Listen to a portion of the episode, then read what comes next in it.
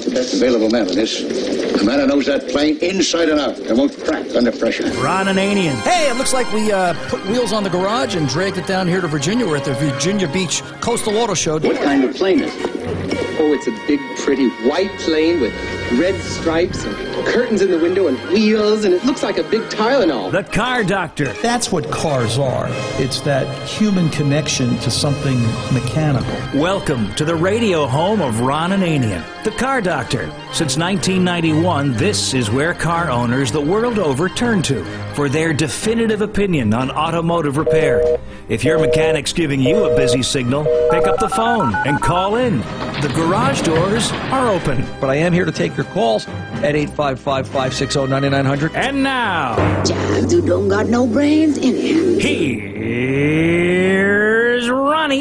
You know that scene in Abbott and Costello, Hold That Ghost, where Costello's running around the haunted house, and he finally bursts into the room. He's stuck, and and real people, real people. It's either that or, or, or Frankenstein. Abbott and Costello meet Frankenstein. That's how I feel today, because it's like I'm home, real people. You know, it's it's it's it was just a crazy weekend last weekend, and uh, if if you missed it, we're going to talk about it today. Ron Ananian and The Car Doctor at your service. By the way, uh, we were at the Coastal Virginia Auto Show, and um, uh, the auto show was great. The the experience, the people are wonderful down there. I can't say enough nice things, and I will tell you all about it in the next two hours. But uh, you know, the experience at the airport. That before we before we open the garage doors. It's it's what are the odds, right? And, and I got up. I was at the airport at ten o'clock for a one thirty flight.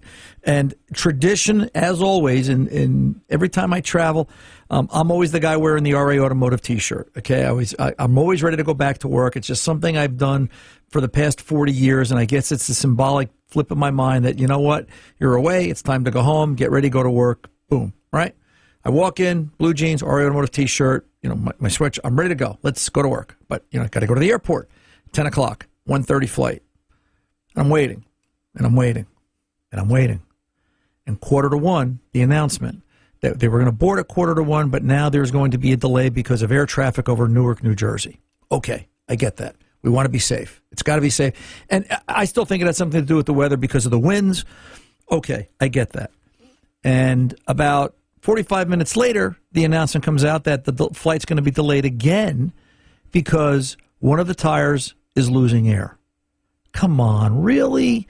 You know, and and I, I kind of walked up to because I, as you can, you know, I sort of have an outgoing personality, and I, I had been talking with the crew that was waiting to board the plane, and and, and I you know, listen, I you know kind of gave it the flip of the shirt, and I said, look at my shirt, you know, look, I'm a mechanic. I'm going to go out there and put air in the tire, like you know, I, I put a little spit on the valve, we'll see if the stem's leaking, you know, like come on, let's go, let's get the plane up, you know, it's the longer we're waiting here, the flatter it's going to get. They didn't like that idea, so we waited another forty-five minutes, and they announced that the plane's being, the flight's being canceled till six p m the next day. Are you ready for this? You think the car industry has problems because United Air Express doesn't have a spare tire at Norfolk Airport, and they have to fly one in from Richmond, and they have to fly in a maintenance crew to fix it because it's Sunday. Really? Like, you know, I mean, there was there was better than four, maybe six of these United Air Express jets down there at Norfolk, and I'm thinking this is right next to Norfolk Air Force base. This is like a naval base. This is the this is the best we got. We don't have a sp- do we have any spare parts for the plane at all? What if the thing's low on washer fluid? We can't, you know, what, the plane doesn't fly? Like, this is crazy.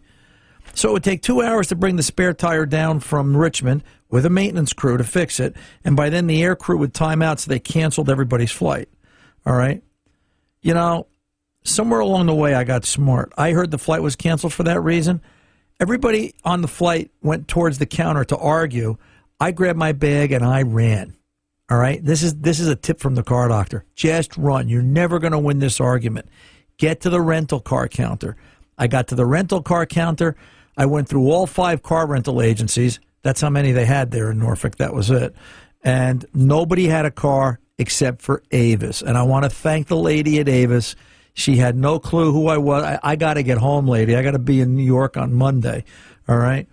Um, I have one car for you, sir. It's an S U V. I'll take it. Do you want to know how much? I don't care. All right, here's my credit card. Get me out of here. She gave me forty dollars off as a discount because she knew, you know, the plane had been canceled. And very nice. I can't say enough nice things about Avis and the way they handle it. The first five, the first four agencies, um, Enterprise, Hertz, and uh, Budget is what I remember. I can't remember the fourth one. They just were very, nope, we don't have any cars. You know, blah, blah, blah, blah, blah. Uh, I wasn't impressed. I wasn't impressed at all.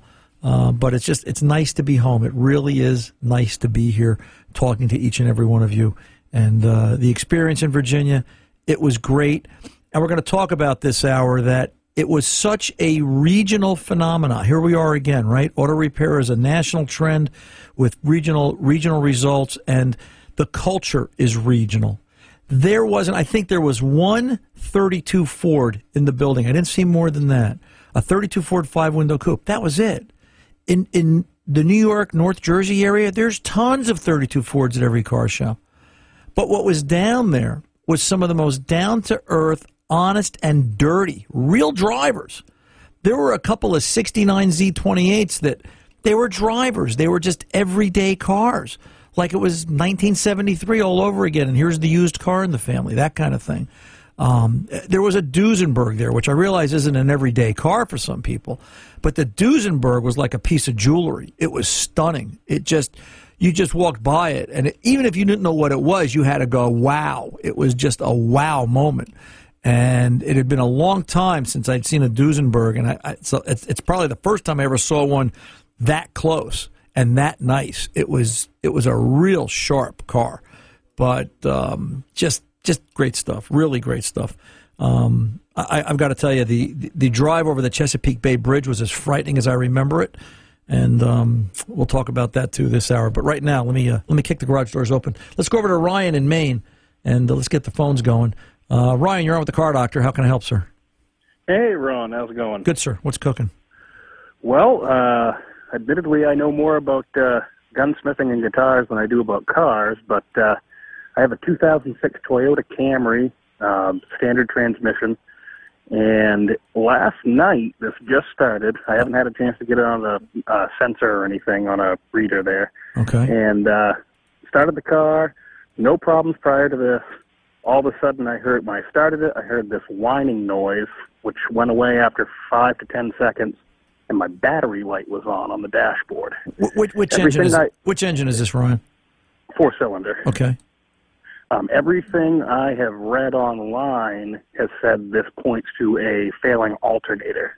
Possibly, sure, yeah. Um, I've never actually encountered any of this. I don't know. I had a friend who said it might be the belt on it. Maybe the belt is slipping, and that's the reason it went away after a few few seconds. Maybe it, the belt heated up or something. But Could I'm be. not really yeah. sure. Or the belt, or the belt slipping, and now the belt is now the belt is spinning the alternator correctly, and it's it's caught up. So, what can I do for you? Are you looking for some diagnostic tips? Well, yeah, diagnostic tips and, and, you know, what would cause that? Do you think that would cause the, the battery light to come on? And then obviously the battery light's not going to go off until you clear the, the system, right? Well, the battery light will come on. The battery light will come on um, when the charging system voltage falls below a specific limit. So let's okay. let, let's start at the beginning. Uh, does it has it is, has it only done it once, or does it do it now on a continuous basis that the light is on, or was that a one-time event? Very first time if anything's happened with this car. Okay, so what, did you start it today? Did, did it do the same thing today, or you haven't driven it yet? Started it today a couple times, turned it off, restarted it, um, did not hear the noise anymore, but the battery light's still on. Okay, so do you have a voltmeter? I don't. All right. Um, do you have any kind of tools? What kind of tools do you have? Yeah, just basic woodworking tools. All right.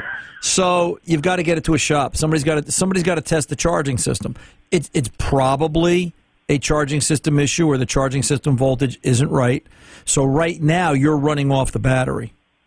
Okay. All right, so you really shouldn't drive the car further than taking it to a repair shop as soon as possible, because you're you're kind of like the Starship Enterprise when the warp drive goes out. You're now running yeah. on impulse power. All right, and we all know what happens when the impulse power was gone. Scotty was in trouble, and so will you be. Right. All right, so they're going to have to do a charging system test. What's charging voltage? It's it's more than likely battery voltage or less at this point. And then they should be able to do some pinpoint tests to see. And it's it's pretty cut and dry. There should be a three or four wire alternator, not counting the heavy battery lug wire that comes up to the back post. They should see battery voltage at that heavy lug. And then the remaining three or four wires, it's simple key on, engine off, uh, key off tests to make sure there's voltage there at the proper time. And then at that stage of the game, it becomes an alternator. Now, the fact that the belt is, I'm sorry, the battery light is still on, there's no more squeal, correct? Correct. Okay. Uh, the fact that there's no more squeal tells me that if the belt was still slipping, it would still be squealing, right? I mean, think about it. Right. It's logical. Not to say when they look at this or when you look at this, look at the belt, is the belt scorched, burnt, cracked, failing? Does it look like it's beat up? Because perhaps the alternator's binding internally, and that's what made the belt squeal in the first place as, it, as, as the alternator started to jam up. Well, I was looking at the belt today under the under the daylight, and I guess uh, on the, the tracks that run on the in inside side of the belt, there right, were the grooves, a few, yeah, like, cracks and stuff. Yeah, so it's time for a belt um, too. And uh, the other question I have is the car's got. I've never really replaced anything on the engine area, and it's got almost one hundred fifty thousand miles on it. Okay. Alternators, I'm looking, I'm seeing anywhere from two to three hundred and fifty dollars, and I'm looking to get rid of the car in March. So, do you think that's something I should still replace it and put the money into it, or potentially just look at keeping it grounded? Because I do have another vehicle I could drive. Could I potentially just keep it grounded until I'm ready to get rid of it, or is that something I should really invest in? Uh, I I think that you know it's where are we? We're November, December, right? You're thinking you're going to get rid of it in five months. Yeah, and it still it does need some other things. It needs uh, rear shock, struts, all that stuff. So, no. I mean, um, if I wanted to get it back to proper running order, and it's it's getting the Toyota crunchies, as you call it. So, yeah, the, uh, the, the exhaust, yeah. Uh, you know, brother, I think that to let that car sit five months will probably be the death of it. It's, okay. You know, you let a house sit empty, you let a car sit still for a long period of time, weird things happen. And I think you're better off buying a better quality alternator. Something that's got, you know, a year warranty, a two-year warranty. I think it then becomes a selling feature. At least it shows people you took care of the car. If it's like typical Toyotas of that generation, it's only got one hundred fifty thousand miles on it. It's got some time. The other thing to think about is, you know, letting it sit, the fact that it's a four-cylinder. The Toyotas of that generation, the four-cylinders especially, had a very low-tension ring on it, piston ring. You let it sit, it's going to varnish up, you'll go to start it, and all of a sudden it'll start to smoke and use oil. You're better off driving it on a regular basis until you're ready to get rid of it. Because, okay. you know, like I said, letting it sit could be a problem. You know, you can compare parts prices very well. Get out to O'Reilly Auto dot com. Um, even if you don't have an O'Reilly Auto Parts near you, you can get out to O'Reilly Auto dot com. You, look at all, you can look at all the national pricing, see if they carry Denso, or look at some of the other lines that they carry. And you can actually talk to them and find out what the warranties are. This way, when you sell it, somebody's got a warranty from a national parts supplier, and uh, you know they're in good shape that way, and it becomes a selling feature of the car. How uncommon were those manual transmission Camrys? Because I've never seen one. Uh, like very, my wife has a two thousand nine, and I'd never seen them. Very uncommon. Very uncommon. Well, nobody knows how to That's drive stick. No, no, yeah, nobody and nobody drives stick anymore. So it becomes a it becomes a very, very, very uncommon vehicle. But um, yeah, either that, you know what, Ryan, keep it, drive it. You could turn it into a race car uh, next spring. You, you could hit the uh, Junior Derby track. But um, however you want to do it, Ryan, I appreciate the call, and uh, you have yourself a good uh, a good Thanksgiving. I'm Ron Ananian and the Car Doctor. We'll be back right after this.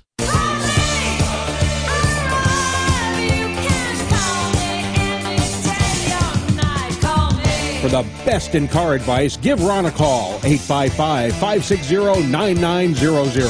Now, back to Ron. Let's go to Dave in Philadelphia, eleven Toyota Sienna minivan. David, welcome to the Car Doctor, sir. How can I help? Oh, thank you very much. My best friend, Bob from New York, takes my car to you, and he suggested I give you a call with this question. Cool beans. Uh, I, yeah, uh, two thousand eleven minivan, purchased new, front-wheel drive, currently one hundred forty thousand miles. I expect to get two hundred K out of it. Uh, I'm being told by Toyota that their world standard A T F fluid lasts the lifetime of the car. Uh, and, you know, it makes me ponder what do they mean by lifetime. Well, um, I think they mean until you get ready to go buy a new car because um, when, yeah. when the transmission breaks.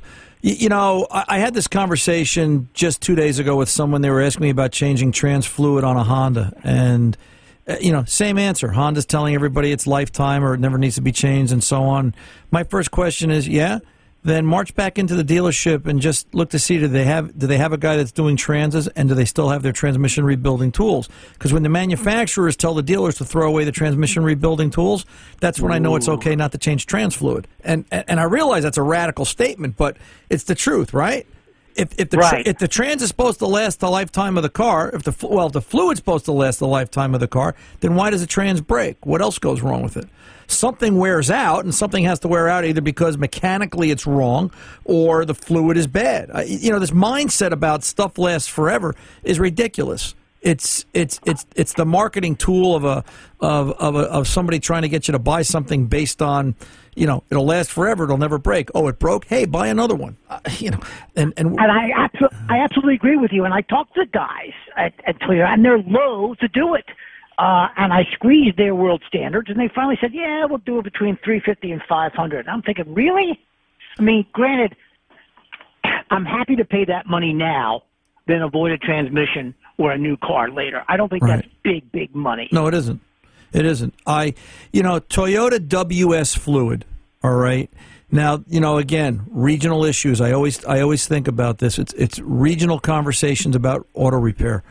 In in North Jersey, all right, in the New York metro area, the standard seems to be when I talk to people that the dealers will change W S automatic trans fluid for Toyotas at the one hundred thousand mile mark. That's when they expect to do it. Some dealers are doing it in the fifty to sixty mark. We do it in the fifty to sixty mark. We believe that W S is good. fifty to sixty, we'll do a we'll do a drain and fill. Sometimes we drop the pan at customer request. Sometimes, you know, based on access of it, you know, how much work is it to get to it, to get it out? Or we is it overkill? Is my point. Right. Um, right. You, you know, so you know, if you do it every fifty to sixty, every fifty thousand is a good number. I think you're in the game. I really do. Uh, uh, gotcha. Uh, yeah, one hundred forty. That fluid. That first of all, if it's not low on fluid, the fluid's got to be black by now.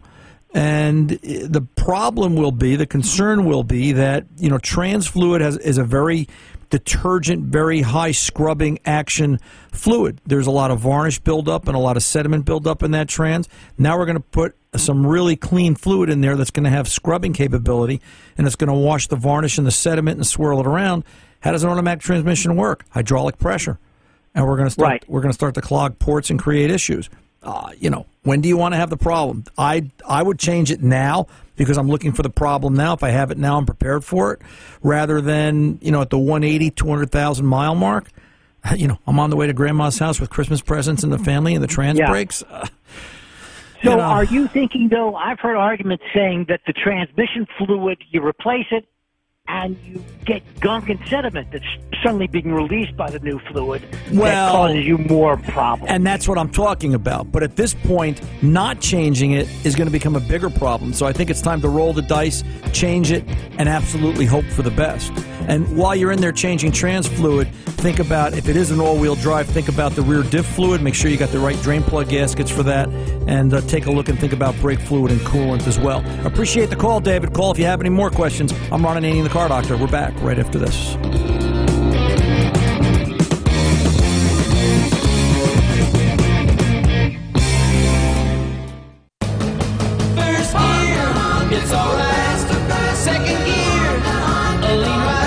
Welcome back. Ron Ananian, the Car Doctor. The um, the uh, I got to tell you, the the absolute best um, uh, car in the show last week. Uh, had to be the seventy S S four fifty-four Monte Carlo that um, was really, you know, whew, boy, that thing was so sharp. It just, it was, it, it looked, it, it looked like a giant model. Um, but just, it was, it was something that I, you know, wow, yeah, unbelievable.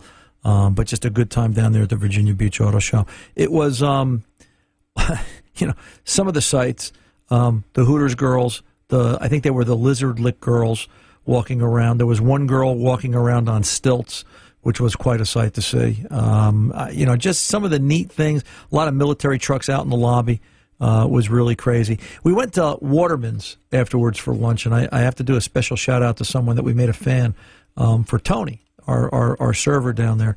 Um, we got to talking about cars, and we, we answered a couple of car questions with Tony, and um, uh, somehow we got on the subject of radio. I, I, Josh Lang from Talk Media Network was with me, and um, Kathy um, his his his uh, girlfriend, and uh, we were talking and um, uh, answered a couple of questions, and we explained to Tony what we were there for, and he kind of like he just wasn't quite sure. So I said to him this next week I'd do a shout out. So Tony, um, I have to tell you the clam ripper sandwich was excellent. It was really the best, uh, one of the best clam sandwiches I've ever had. I love the restaurant. Um, I'll be back sometime when the wind isn't blowing as hard, because they have hurricane-proof windows in the restaurant at Waterman's, because you're right on the beach. Everything is right on the beach in Virginia Beach. If you eat and, you know, on the strip there, it's crazy. But uh, Waterman's was definitely the place to go. And uh, when we come back next year, if there is a next year, we will uh, we will stop back at Waterman's, and uh, as you all should, and have another great lunch. And um, you know, it's definitely worth the trip. Uh, let's get over and talk to Gus in Miami. twenty ten Honda C R V and a heat issue. Gus, you're in Miami. Why do you need heat? uh, once or twice a year, we need heat. Not not really heat. We just need to defrost our windows. Once or my... once or twice a year. Brother, my heart's yeah. breaking.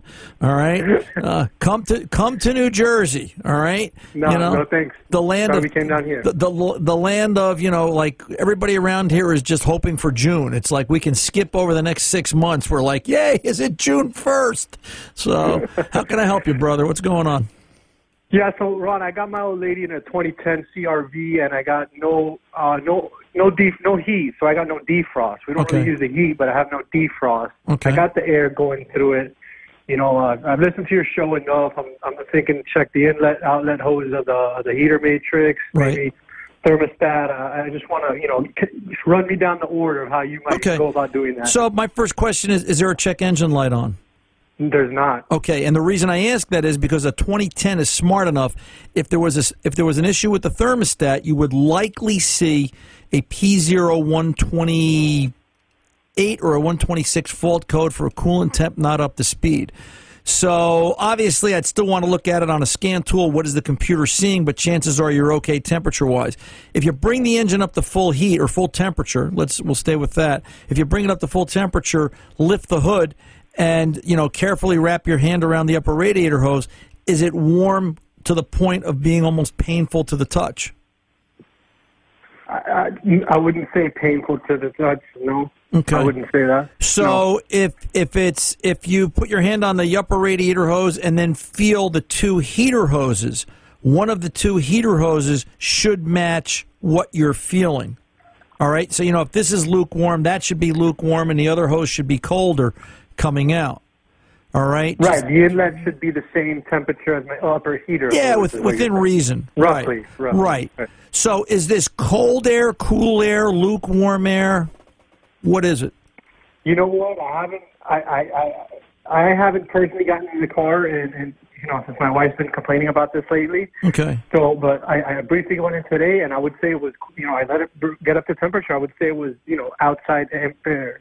Just ambient temperature, whatever right. it is outside seventy-five. And so, so what do you do for a living, Gus? Uh, I'm a mechanical engineer in, uh, in the right. construction business. So let's go down to the auto parts store. Do you have an O'Reilly Auto Parts near you? Run down, yeah, right down the street. Run down to the local O'Reilly Auto Parts and get yourself a dash thermometer. You know, look, looks like the t don't don't take the turkey baster thermometer. She's going to need it Thursday. All right, get get down to O'Reilly Auto Parts and get yourself. Uh, tell them you want an air conditioning duct thermometer. Stick it in. Stick it in the vent duct. Okay, and you know, right. set the vent to set the airflow to vent, and then turn the heat up full. Take the car for a ride. All right. Okay. The average car at duct temperature should produce somewhere around one forty to one sixty degrees of heat. And and while that sounds extreme, what you have to realize is that, you know, your your skin is your biggest organ, and what's going to happen is that hot air coming out of the duct, by the time it reaches your skin, is going to lose roughly thirty to fifty degrees of temperature right. before it touches your skin, so that your body's perception to be warm needs that extreme difference. Right. All right? So you should, fusion. Right. You should see between one forty and one sixty degrees of heat. If you're getting one hundred degrees of heat, which it sounds like about what you're going to be getting, all right, we've got to just verify either by scan tool or an infrared heat gun. Got to go buy more tools, more tools, more toys. I got that. I all right, that. Okay. Where's where's the upper radiator hose? All right. If if if if if we're not getting better than one fifty degrees of engine heat, which it sounds like maybe you've got, By the time it gets to the duct, works its way through the heater core, comes out through the air duct, you're you're you're down to one twenty, one ten. So let's find out what the numbers are. That's my point. All right? Right. So once we solve the problem of whether or not we've got heat at the engine or enough of a thermostat, enough coolant in the radiator, the basic obvious stuff, what are the other things that go wrong with Hondas? We want to take a look at, you know, there should be a water valve in line with that, with those heater hoses. Just, I read something about that. Yeah, and and a if diverter valve. Yep, and if there is, see if it's cable operated. Some of these were cable operated, and I've learned from experience that you have to have somebody turn the heat dial or the slide from from cold to hot and back and watch the cable. We had one years ago that drove everybody nuts. We got it in the shop, and we, we went through our usual drill, and it turned out that as we watched it, I still can see it in my mind's eye. As Chris moved the lever, I'm watching the cable, and the center part of the cable stayed put, but the sheath that was around the cable in the clip was moving back and forth. In other words, it wasn't holding it properly, and the lever was actually moving the sheathing rather than moving the center part of the cable to slide the valve open or close for heat. Gotcha, gotcha, gotcha. Uh, this one, so so I actually looked at the the heater uh, hoses kind of going through the firewall. Right. I didn't really see any type of what I might consider, because, like, obviously if we had a valve, a diverter valve or whatever they're saying, that would be that would be obviously ducted into some sort of piping, yes. Correct? So so it may not have it. So at that okay. point, if we don't have a valve and we're still and we're getting hot on one side and cooler on the other, but not real scalding heat. Here's that thermometer. Here's that need for the thermometer again. Right. Okay. Right, yeah. We've got to set ourselves up with. All right. You've got to get out uh, when you're when you're down at O'Reilly Auto Parts. You want to get yourself a white bucket, a decent sized white bucket, s some lengths of heater hose. And then stop by your local hardware store if O'Reilly Auto Parts doesn't have it. You want to make up some hose ends for the garden hose, okay? okay. You, you're making okay. you're making up your own flush kit, all right? Don't don't okay. don't cut the factory hoses. They're they're they're too hard and too expensive to replace. Don't put a flushing tee in. Just make your own. Where you're going to take one length of heater hose, dump it in the white bucket, take the other length of heater hose with the water. Um, adapt for the garden hose adapter on the end of it, hook it up to the garden hose, and don't run a lot of water pressure through it, okay? Uh, what I've done is, when you're down there, get like a brass shutoff that you can limit and restrict flow, turn the mm-hmm. water on gently, and you'll dump one end into the bucket, and then give it a minute, flip the hoses around, reverse the process, dump the other end in the bucket, look to see if any crud comes out of the core. Now, you want to go, you want to go easy, because if you go too hard and the core is weakened, you could possibly pop a leak on the core and have to put a heater core in it. But at that point, if, if it's that bad, you're going to end up having to put a core in it anyway. Better to find out now rather than later, if you get my point. Well, at that point, in Florida, I'd probably just bypass it at that point and deal with the two days I need to defrost. Right. Well, at, at, yeah, at that point, it's going to be hold a, hold, hold a match on the inside of the windshield to defrost yourself, you know, those, those two days a year. Give your wife a real a real strong flashlight. Um, either that or I can, I can tell you what's going to happen. You're going to be driving her car, and she'll really be enjoying yours. So um, yeah. you know, I, I, I know that works. All right, Gus, do those things. Let me move along, and um, we'll, uh, we'll talk again. If you need me, you know where to find me, and I appreciate you uh, listening to us down there Miami way. I'm Ron Ananian, the Car Doctor. We are back right after this. Welcome back. Ron Ananian, the Car Doctor. Uh, little movie review. Well, a big movie review. Last weekend, after the uh, Virginia Beach uh, Coastal Auto Show, the Coastal Virginia Beach, uh, the Virginia Beach Coastal Auto Show. I'll get that right. C V A, Coastal Virginia Auto Show. That's what it was. I'll get it right for next year, folks. Promise. Um, I have to go back next year. The um, You know, it was such a it was such a down-to-earth experience and such a regional experience as to you could see how forty years ago what people were buying, what the car tastes were, and what became the hand-me-down car, right? It was it was a lot. You know, there were there weren't a lot of, and I, I noticed this, for some reason there weren't a lot of Chryslers. There weren't, you know, it it's whether it's affluence, whether it's it's more blue collar, um, uh, a blue collar neighborhood type of thing, but you didn't see like Chrysler Imperials. You didn't see a lot of Mopars, a lot of Plymouths. I didn't see at the show. There was a lot of Chevrolet, ton of Ford. Okay, Uh, you know, NASCAR was down there. There's no NASCAR that comes to shows up here. Lee Petty's, uh, Richard Petty's father's, I think it was a, I'm going to get this wrong and I apologize. I thought it was a Hudson.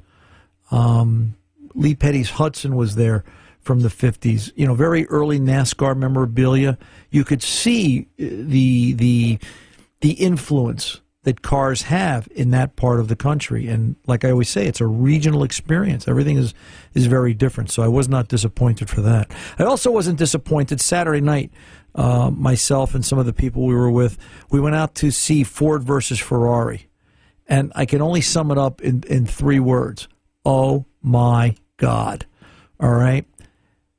I never met Carroll Shelby. I have his autograph, actually, because, you know, Shelby Jimmy, my friend Jimmy, who owns a, a, a, a real Shelby, got me his autograph. He went on a, um, a, um, a cruise with Carroll. It was like cruise with Carroll Shelby, and Jimmy and a bunch of other Shelby owners went out, though, more than a few years ago. Carroll's gone a, a, a while now. And um, Jimmy, you know, got me his autograph very, very thoughtfully. And Jimmy always told me, he says, he's just such a down-to-earth, no-nonsense, get-it-done kind of guy. He was a chicken rancher from Texas that turned to racing, that had to stop racing in the late fifties because he was having eyesight issues, right? And then heart conditions, and he always he took pills the rest of his life. And that's evidenced throughout the movie, you know, and you could see, uh, you know, Matt Damon nailed it to the point that you he acted that he was so annoyed having to take these heart pills, and that's the way Carroll Shelby was. He was like, you know, I can't say the word here on radio, but it was darn pills, right? It just it just drove him crazy, you know? It just like, uh, I just don't want to do this. But the scene where Carroll Shelby is trying to convince Henry Ford the Second on who should drive the car, and I won't give it away too much if you haven't seen it. I don't want to be the spoiler. But when he says to Henry Ford the Second, why don't you come down here and I'll show you all what nine million dollars can buy, I almost fell out of the chair.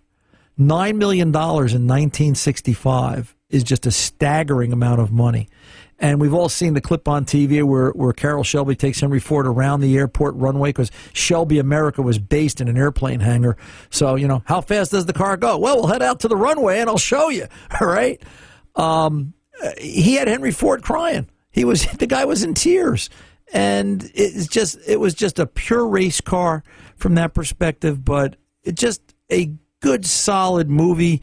A little slow in the beginning as they build it, but you could see they were building something. No pun intended. As they were building the car, that it really is a must-see movie, whether you're a car person or not. And you know, it, it it's just. A tale of American ingenuity is, is probably the best way to describe it. Back when, you know, it, we really thought and, and you know, there were there were calculated reasoning on how we approached things. And it wasn't, you know, nobody was pushing buttons. Nobody was on their cell phone. Nobody was Facebooking. Nobody was YouTubing. They were working. They were taking things apart and um, just, to a degree, throwing money away to make this nine million dollars car work. It was absolutely crazy.